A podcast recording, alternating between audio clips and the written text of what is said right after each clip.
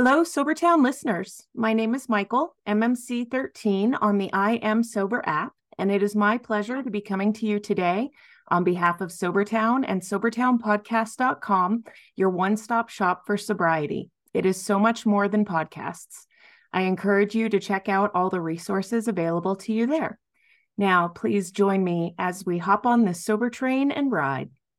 My guest today is Kieran Cooke, who's coming to us from across the pond today in Nottinghamshire, England. He is an active Sobertown member and inspirational sober warrior, and he's agreed to share his recovery story in hopes of inspiring and helping others who wish to discover the path to sobriety. Kieran, thank you for your time. Welcome to the show. It's a pleasure. Thank you. Glad to have you. So let's start with a little bit of your backstory. Let's start with growing up and what youth looked like, what family looked like pre pre addiction. Yeah, so growing up was normal. Like uh, it was, there was no no massive trauma for me as growing up. I had got a loving family. I had a loving family.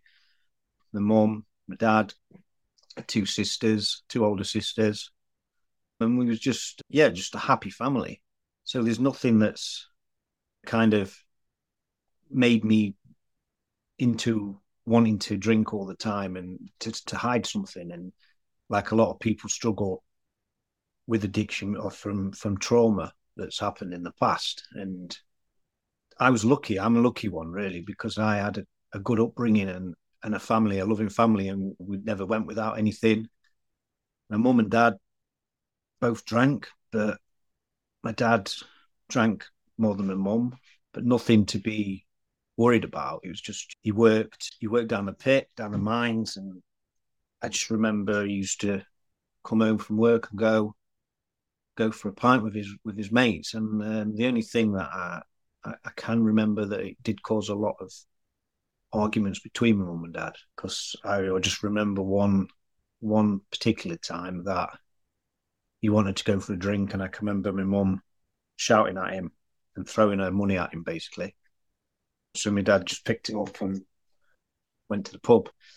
So, yeah, um, but there's nothing massively that's happened to me. I can just remember the first the first time that I tried alcohol. I was very young. Around Christmas time, I always remember my mum, my dad used to buy because my sisters was a little bit older than me, probably a couple of years older than me. So when I was like 11, they was 14, 15.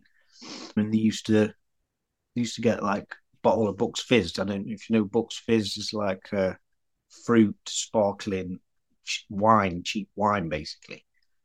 Yeah, so they used to get that uh, for my sisters for Christmas so they could have a glass at the dinner table and I remember I was must have been only about 12, 13, and I remember taking a taking a, a drink of it, and it was it wasn't a feeling of like oh this is disgusting. I can remember it being a feeling of like wow, like something. It's like, it's like something triggered straight away, and, and I liked it. I liked the feeling. I liked the feeling of the bubbles going down, and and it just made me feel different, and it was exciting for me as a child when you, you start feeling like an adult, like you start to feel feel like you, you're getting older and you you can do what the adults are doing. So I was brought up around drinking, but it it wasn't like I say, it wasn't something that happened all day, every day. There was no violence. There was no, there was nothing like that. It was, it was just normal upbringing. So yeah, it's the next time. After that time, the next time that I remember drinking was I, I was about fourteen at this time, thirteen probably. I think I was thirteen because um, I was going to the Sea Cadets. Now, my, my father used to be in the Merchant Navy, so before I was born, he was in the Merchant Navy. When I when my sister was born, she didn't know who he was, so because he, he, used to be at sea for like six months at a time, and then he used to come back for about two weeks, three weeks, and then go back to sea again. So he left. But he always used to tell me the stories when I was growing up about the merchant navy and and and, and the places he was going, and he inspired me to do to do the same thing. So that's what I wanted to do, following his footsteps. So I, not far from me, there was the Sea Cadets, where we used to go. It was basically a unit, a big unit, and it, had been made out like a ship. And you'd go on, you'd go in there, you'd have a uniform like the Royal Navy uniforms and stuff. You'd go boating and you do all these activities, and it gave you a bit of discipline as well. And I enjoyed it. We used to have unit weekends, and basically we used to have sleepovers at the weekends. Some weekends, or we used to go to other units, other sea cadets. So this one particular time, we stopped at the Mansfield unit, and there was a little, there was a guy called Carter. He was a little bit older than me, and he worked in an off license. So I was like 13, he must have been 15, and he managed to get hold of a bottle of whiskey, which he'd obviously pinched from the off license. So when it got to like the night time, and like lights out and was all in our sleeping bags and stuff, he broke out this bottle of whiskey. So I had this little, I had, I can remember the cup still to this day, a little blue teacup. And so he said, Oh, do you want some? Me being gullible said, Yeah, go on then. So he filled up my cup, neat whiskey, uh, Teacher's whiskey it was, and I started to drink it. Now, whiskey is disgusting, neat whiskey, and I don't know how anyone can drink it. I've, I, but I can't remember. I can remember the first taste of it was just absolutely disgusting. It was like burning my throat, burning my chest. And what I should have done was gone, no, I don't want that anymore. That's disgusting. But once again, it gave me this instant, this just this this feeling of like euphoria.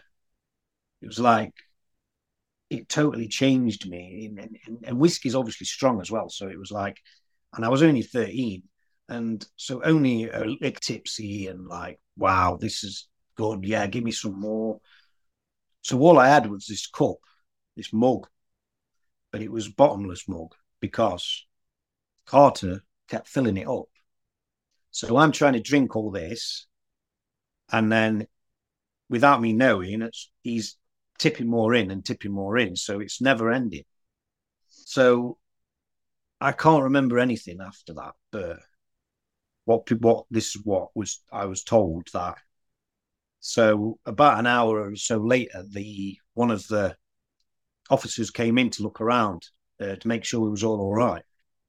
Someone had someone had told him that we'd been drinking. Someone had been drinking, so he made us all get up and stand out in the corridor in the line. As he as he inspected us one by one, and he walked down the line, and I was just like remember just thinking like I, I need to this I need to act sober because at this point I was pretty pretty drunk. But so we walked down each one of us checking and he got to me and I just stood there sober as a judge. And he walked straight past me, went to all the others, couldn't find any of us that had been drinking. So told us all basically to go back to our beds. So I was like, wow, got away with that. So I went back, we went back to sleep. Next thing I remember waking up in the hospital about four o'clock in the morning with my parents there. And I remember the first thing I said when I opened my eyes was sorry, but I didn't even know what I was sorry for because I couldn't even remember what had happened to. And basically, what had happened is during the night, I was on my back and I was throwing up and choking on, on, on my own vomit. And one of the officers happened to walk round at the time and he found me. Luckily, he found me choking. Otherwise, if he'd not gone and looked round and just gone got, got his head down, I probably would I would have been dead. So I was very lucky at that. I was very lucky. It was absolutely horrendous the way that I felt afterwards. For two weeks, I couldn't walk. I just remember being at home on the, on the sofa and my stomach, my insides was just ripped to pieces. Like, and I was yellow. I couldn't eat. I couldn't drink. I couldn't keep water down or anything for weeks, and it was just the worst, worst feeling that I've ever felt in my life. That's like the worst first drinking story I think I've ever heard. My God, Kieran.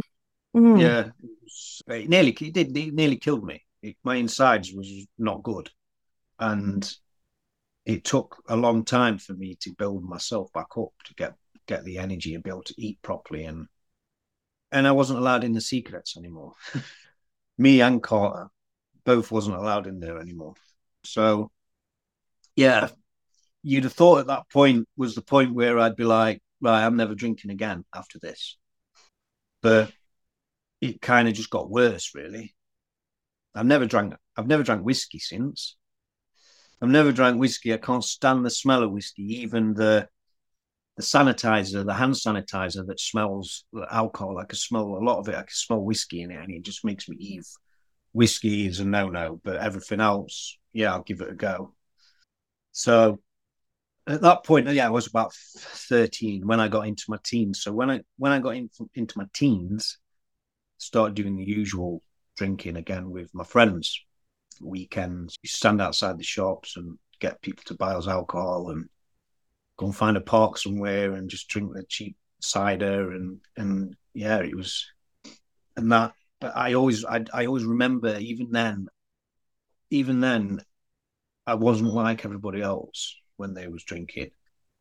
I was drinking to get to get pissed and fast, and I used to throw it down my neck and and until I was sick or passed out, and it was just it, just got worse and worse through my teens. But I didn't think I had. A, I don't think then you realize what it's doing to you. You just think you're having a fun time, and you you don't even know that you've got a problem at that that age because you don't really know what alcohol's doing to you, and you don't know how you don't know the the, the consequences of it.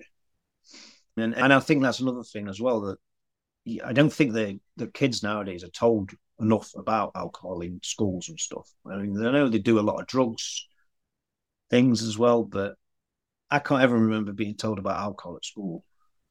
So I think kids should be more aware of it. So yeah, so yeah, that kind of went on all through my, through through school really. When drinking at friends' houses, I used to stay over at weekends because I wouldn't go home because I'd be throwing up, or I'd just keep out of the way of my parents so they wouldn't know what I was doing.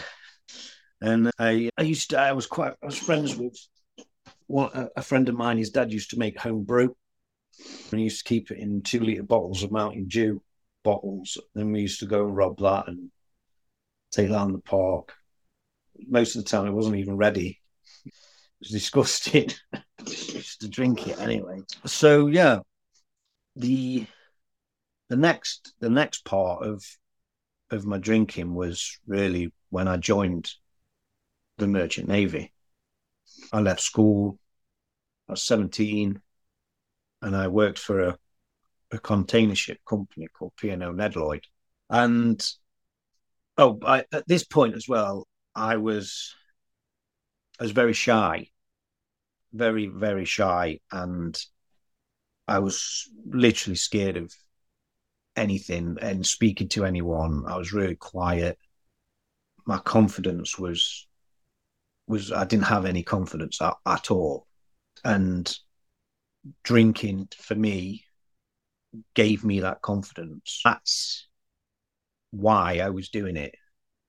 I, I have a very similar story. I was very socially awkward in my teenage years. And when I started drinking and started hanging around people who drank, is when I I started to feel comfortable and started to feel accepted. And I think that was a huge part of why I started drinking so young. I think early on it felt like positive reinforcement. It felt like it was giving me the thing I was seeking, which was acceptance, which was to be fun, which was to be liked. And I think that I, I think that that's a great point that you bring up because I think it's important for younger generations to understand that this is how drinking problems can start is that in the beginning it can feel like it's a good thing. It can feel like it's serving you.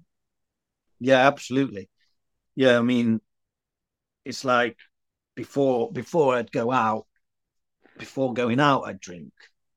I'd be absolutely terrified on a night out. So i'd just drink a few i'd drink a couple of cans of beer or just to get me in the mood to go out. And it's like it's, it's absolutely crazy when you think about it, but that's how little confidence I had, and and I just knew a certain level.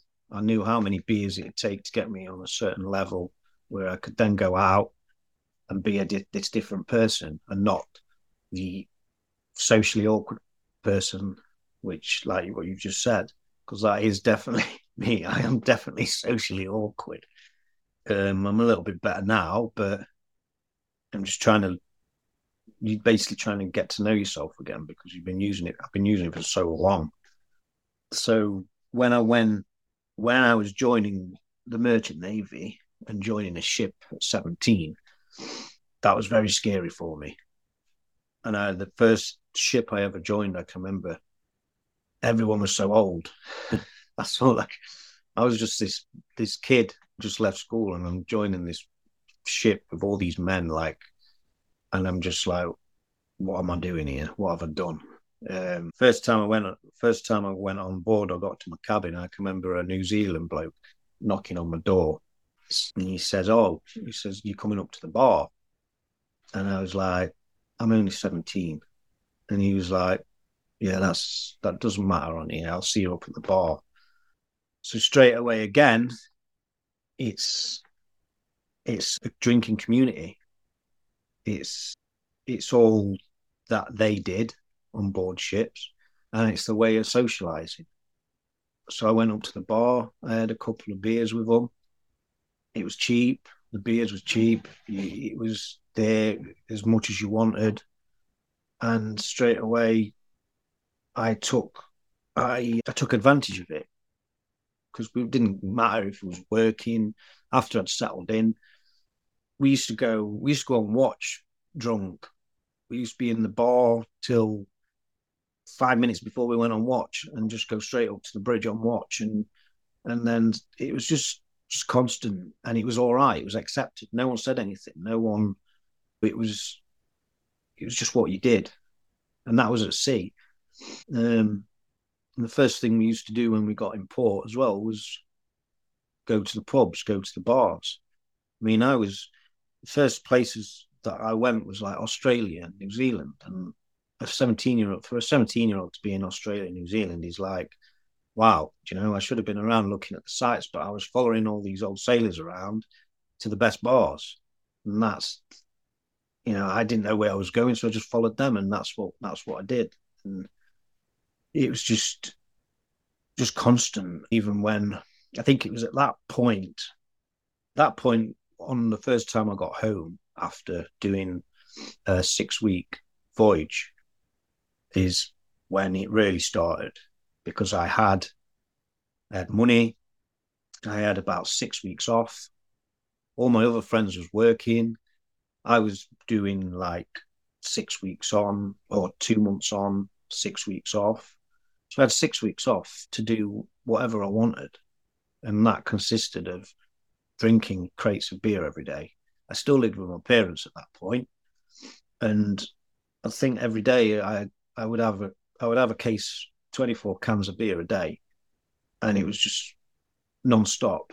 I can remember my mum being worried, saying that I'm drinking too much. Not so much my dad. I don't think my dad was that. He just was like he's on leave, just let him do what he wants. So yeah, that was that was that was when he really started to get a hold of me. Were you um, suffering any sort of physical addiction signs at this point? Were you feeling like you had to drink? What was that like at that phase for you? I think looking back at it, definitely. Not at the time, I wouldn't have thought it, but definitely because I was wasn't waiting till seven, eight o'clock at night to drink. I was drinking from probably the minute that I got up because I felt so felt so rough from the night before or the day before that I just carry on the next day. And I I was just I had a I remember I had a, a fridge in my room as well. I had a mini fridge in my, in my room full of beer, so there was nobody to say it's only, nine o'clock in the 10 o'clock in the morning. You shouldn't be drinking already. I could just get up, drink it. No one would even know.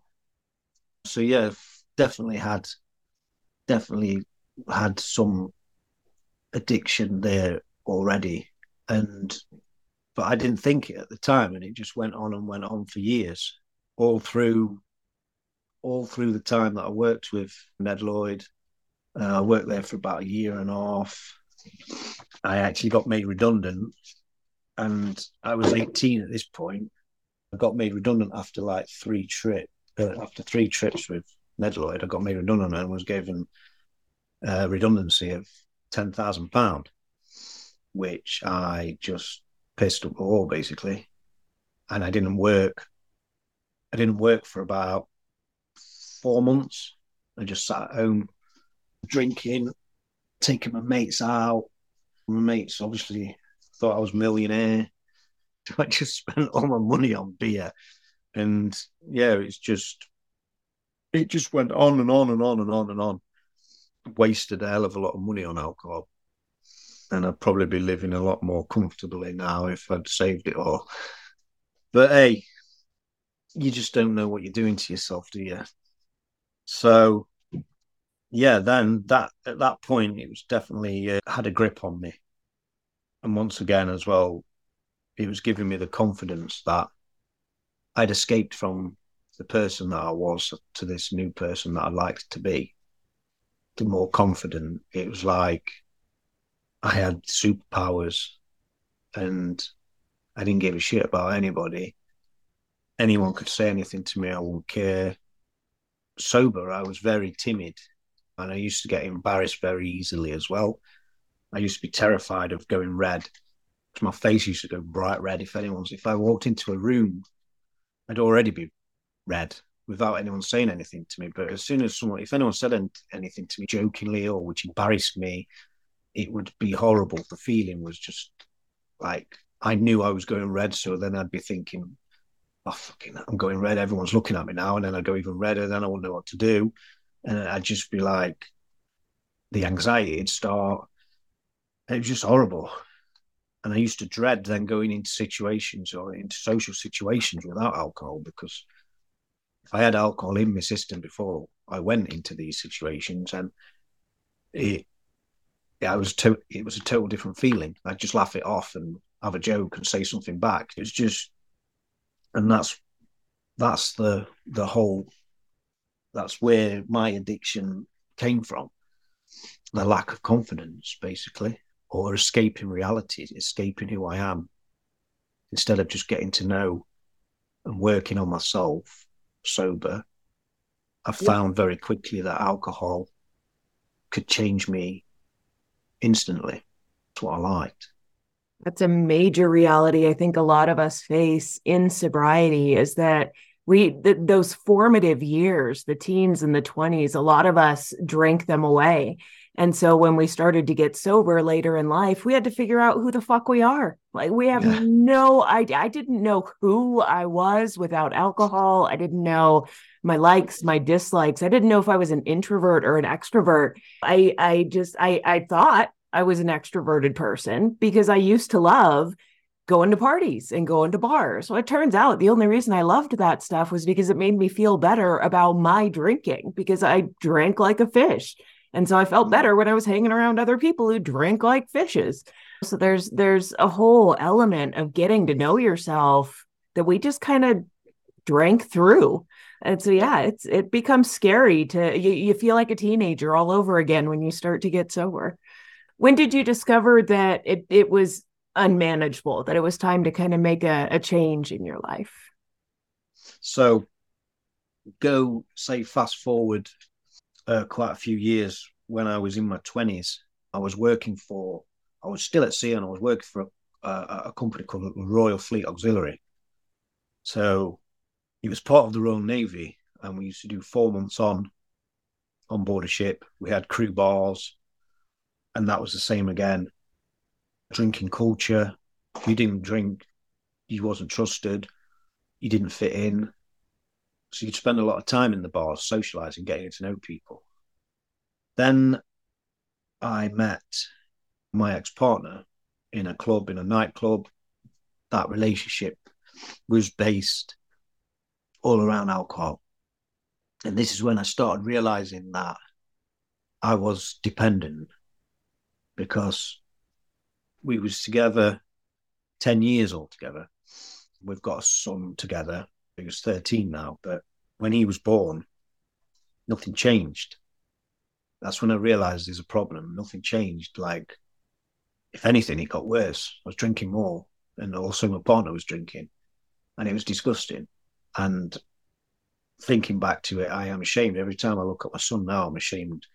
Like, we would literally be drunk looking after a baby and not just night drinking, all day drinking, and anything could happen to him. And it's like it was just me and me and her together it was just an absolute tram smash because we just filled each other. I mean, I remember things like just he was he was a baby and we was just both that drunk.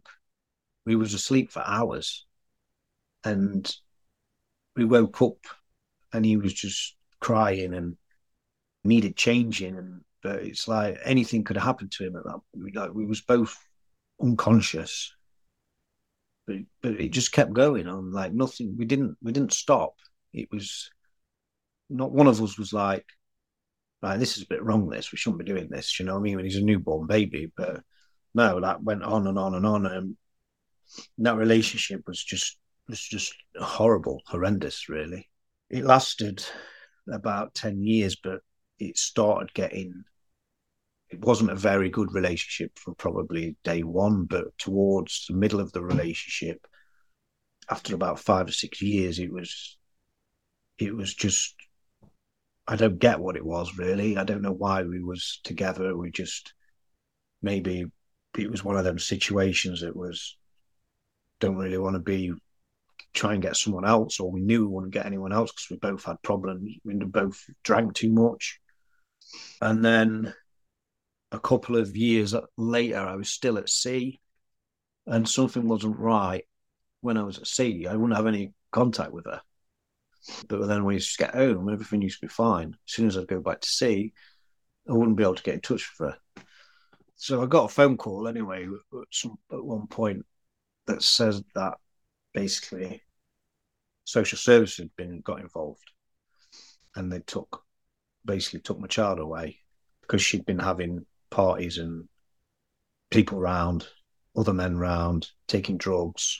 So i had to i went home and my sister had had my son.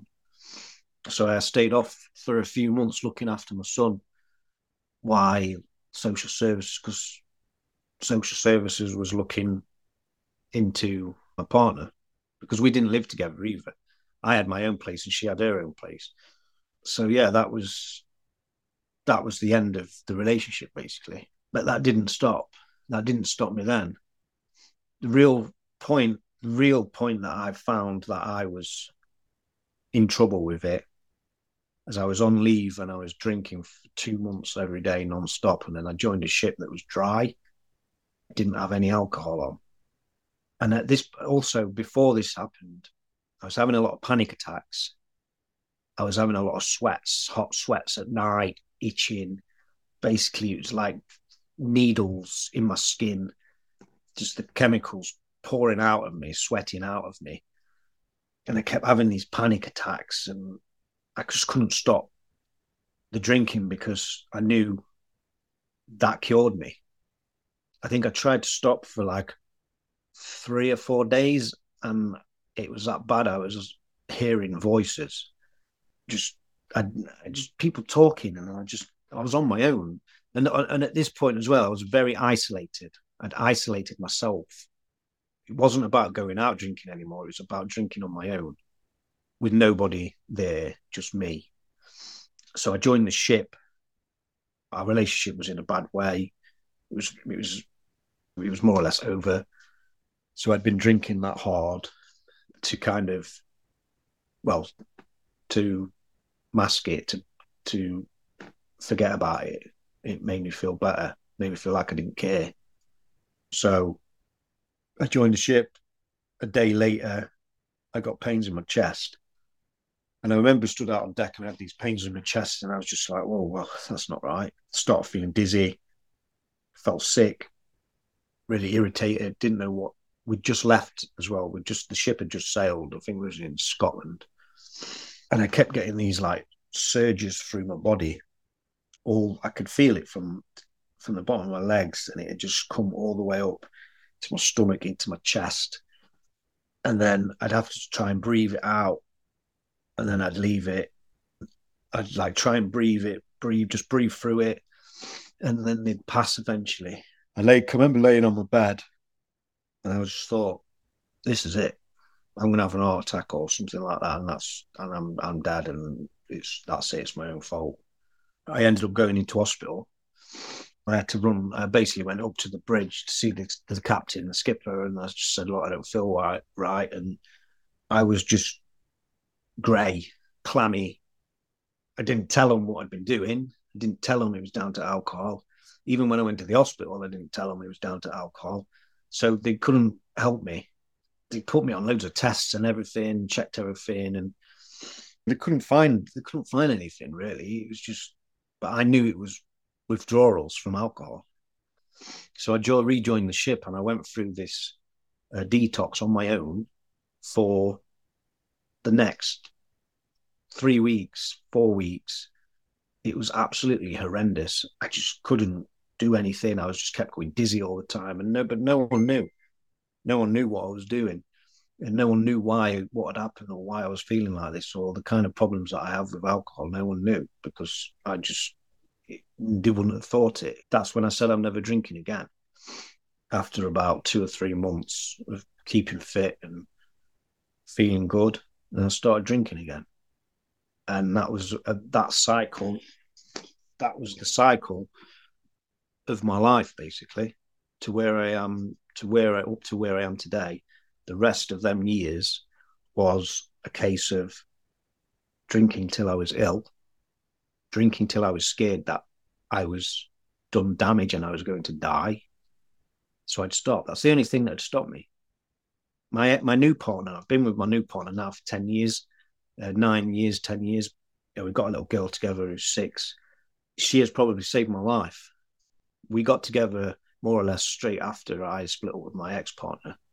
And Joe, my partner now, she she doesn't drink. She doesn't. She's she's a great mom. She's been through a lot of trauma in her life as well. Her dad was they, they had to escape. Her dad, her mum and dad had to escape escape to where I live now, Mansfield. They're from London originally. Uh, but she had a terrible upbringing, really violent, and that's kind of changed. She could have gone either way growing up, and she decided she didn't want her life or her kids to go through what she went through, so she took the right path and and chose to live her life that way. She does now and again go out, but she knew straight away, more or less, that I had a problem with alcohol when we got together but I used to get so angry with her because she, I used to think she was tr- she was trying to just control me and change me, but she clearly just saw that this is not normal. Like, I just thought like, well, she's it's not.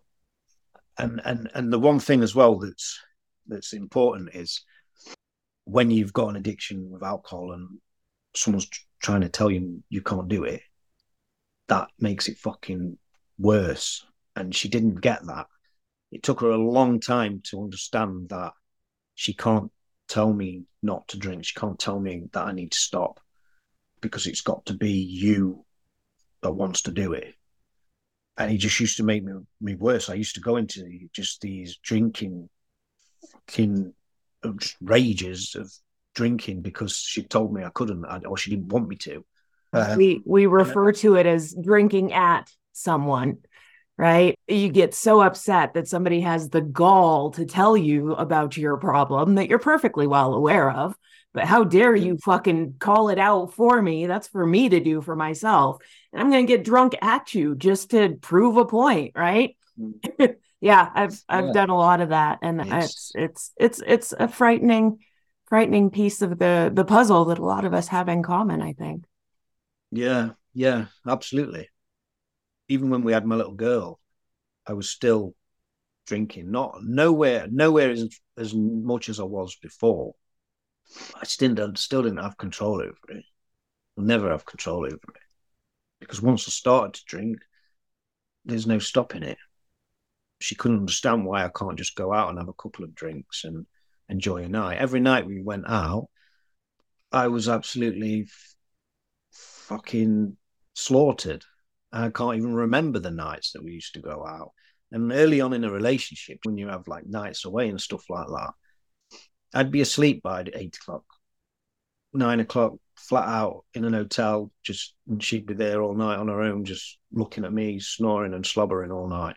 It's like I still, I still don't know why she's still why she's managed how she stayed with me that long. I honestly don't because if it was me, I'd have been like, I'm getting out of here right now. But she stuck by me, and slowly, I started realizing myself that this needs to stop. There's been a few situations in our relationship where I chose it over everything. She stood she stood in front of me one night and said to me, with my little girl, if you drink tonight, I am leaving with Aubrey, my little girl. And I chose the drink and she left, went to her mum's. And I just couldn't not do it. It was no matter how much I loved Aubrey and Joe, it was like I was possessed. It's like something's just took over me, my entire body and mind. And it didn't I didn't care about. It was just all I cared about was drinking to get that feeling, to carry on that feeling. And and it was just fucking horrible. She didn't leave me altogether. She came back. I don't know why, but I went through. It was now a cycle of stopping sobriety for a couple of months, or not even a couple of months, a couple of weeks, and then I start again. And it was very confusing for her because I'd tell her that I've got a problem, but then I'd be like, after a week or so, I'd be like, for fuck's sake, why did you tell her that? Because now you feel great and now you want to drink again. And that's how it went. I went to AA a couple of times. I did six months before with AA. Then I decided that I didn't need it and I could moderate again. yeah, like that's ever worked before. But yeah, I decided I wasn't going to do that. It wasn't for me. And I went to a wedding, and that's when it all started again. It was just vicious cycle. But the only thing, like I was saying before, the only thing that would stop me from drinking for a couple of weeks was my health, because I'd think that I'm gonna, I've done damage to my liver, or I'm gonna die, and that's what would scare me. But once I felt better again, I'd forgot about all that and just wanted to drink again. So this has been going on now for well all the time I've been with Joe nine years, ten years. Several times, I've tried the books. I tried all different challenges, all different groups. I've even eh, with Sobertown. I was in the group. I've been in the group quite a few times over the years, but then I've kind of started drinking again, and then felt bad and shame and left. And it's just, it's just a constant, just a nightmare of up and down all the time of not knowing, not knowing who, what, not knowing where you're going with it. And there was even a point where I was, I was at a point where I was going to just accept it. And this is before where I am now. I just thought I've done this so many times. I just can't be fucking bothered with it now. And if I lose everything, I lose everything. I'm not bothered. If it kills me, it kills me. I'm not bothered. I am who I am. I'm drinking. I like to drink. I'm going to drink. And that's just who I am. And then me and my partner went to a wedding about 74 days ago. that was my last drink and I'd been drinking. We went to the wedding on the Saturday, but I'd been drinking since the Wednesday. And it was like pre-wedding drinks. Three days of it. Pre game for three days sounds about right. Yeah. And mm-hmm. it was just like, why are you doing this? And then we went to the wedding. I got to the wedding about 12 o'clock. I was drinking all day. I had my car with me and we were supposed to get a taxi back. It was about 10 o'clock at night. I'd been drinking all day. And I just drove back to the digs, drove back to the hotel with me and my partner. And the next day, it really hit me of like what could have happened that night. I could have killed someone. I could have killed us. I could, I could have left Aubrey without any parents, and my son. And it was just, and the, and the Sunday, the Sunday was really bad. I just, I was so ill, and I was just laid in bed all day, and I can, and, and I just thought, this, this is it. This, this is this has got to stop. Even though I'd felt felt it so I've said it so many times before, but this time something different. Something switched in me, and that switch was that I wanted to do it, not someone else was asking me to do it. And that's the bottom line: is that there's no, I had no chance before because deep down I didn't want to stop. Back in my mind, I still wanted to drink. I was doing it for other reasons. I was doing it so I didn't lose my family or was doing it because Joe was asking me. Wanted I could see that she was upset, so I was thinking, "Fucking hell, I best go on sobriety. I best try and stop for a bit." Do you know what I mean? To make till she's happy again, and then I'd start again. Uh, just building, just just, just building foundations and and and then just pulling them back down over us. So this time it's yeah, this this time it's me that's doing it, and that's where I am today. I'm at 74 days today, or maybe 75, I don't know. But what's also what's helped me a lot this time is fitness. Fitness has always been a good thing. I've found that me running, I'm running when I go running as well. It's it's it's good for for my mental health, which is another thing. I was depressed. My anxiety was through the roof when I was drinking. I had to start taking antidepressants and anxiety tablets.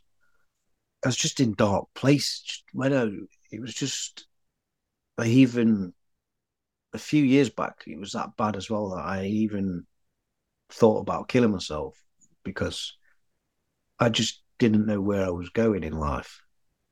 And I remember driving after an argument with me and Joe about me drinking. And I just remember driving to to some woods and just sat there thinking, I'm gonna I'm gonna swing, so I'm gonna be swinging from that tree. And it was only the only thing that stopped me was my son rang me. Joe got Corey to ring me and tell me that he was scared and wanted me to come home, and that's the only thing that stopped me. And I'm so glad that he did, because where I am now, I'm a lot stronger. I'm a lot.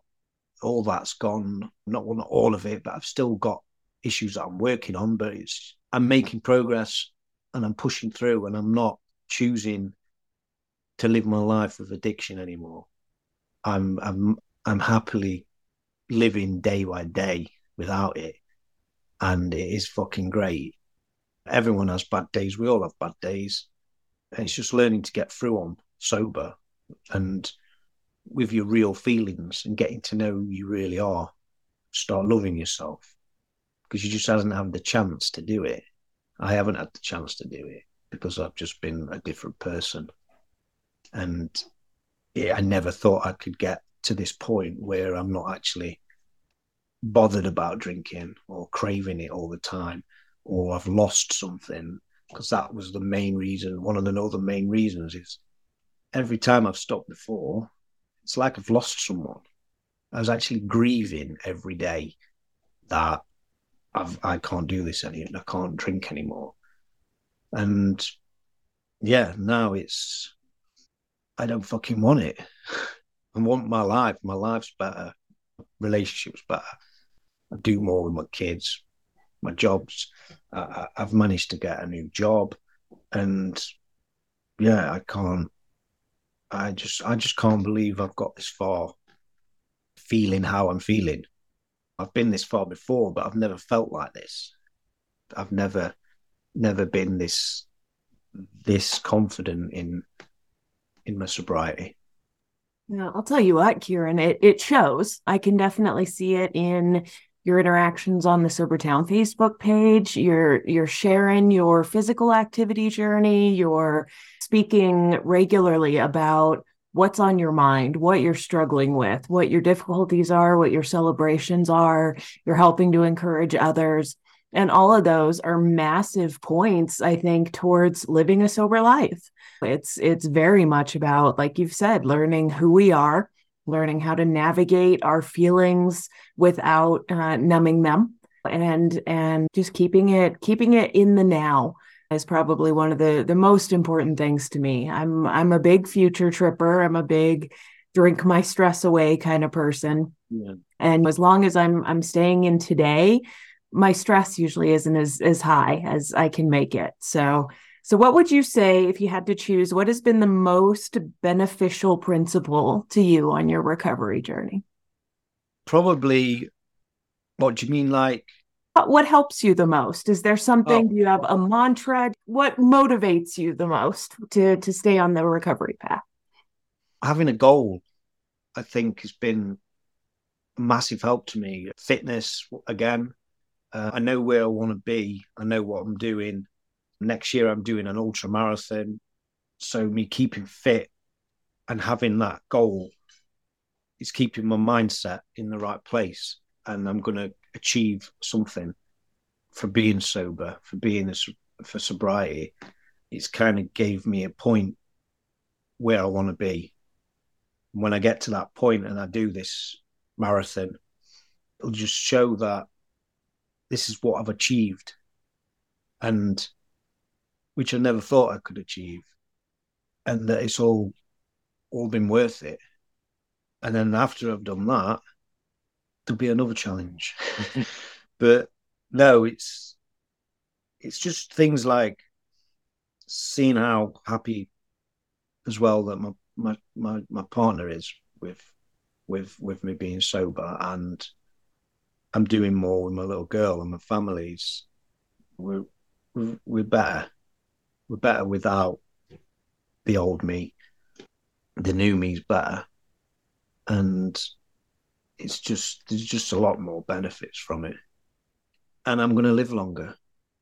No kidding. That's the bottom line. I want to see my my kids grow up. I want to see my little girl grow up and see what she, see see her achieve and I need to be around to do that and make sure she's and protect her and look after her and make sure she's safe. So yeah, that's that's one of the most important things to me. Beautiful. Do you have any final thoughts or words of wisdom or anything you'd like to share with our listeners?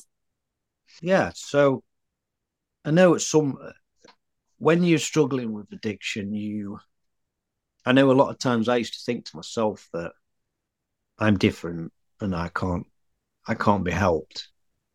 So there's no point trying. But all I can say is just to to my to the listeners or anyone that's struggling with it is just to never give up because you've just got to, you've just got to break that cycle once, that one time. And I've been going round and round and round on on this same cycle for for years and years and years, ten years, and never gave up. I relapsed so many times, like a serial relapser. Like I was in a cycle at one point where I couldn't get past a week, even days. It, but you know, you just got to keep push, push, push, push on. Find different ways, find different approaches, try things.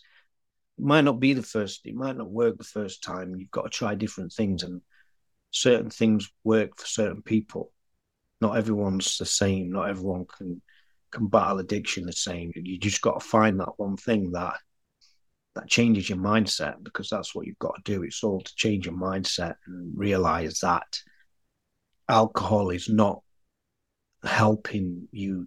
You see, it, it, it's not helping you to be a better person or a different person. It's actually making you worse. And you've just got to rebuild yourself and get to know yourself again. But you can you, you can do it, and just it's worth it. It's hard work.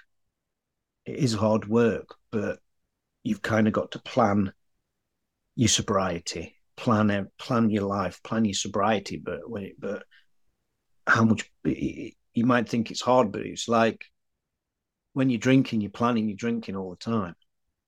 You plan your day out for drinking, and if you can do that, and just switch it and plan your sobriety instead, because that's a lot healthier.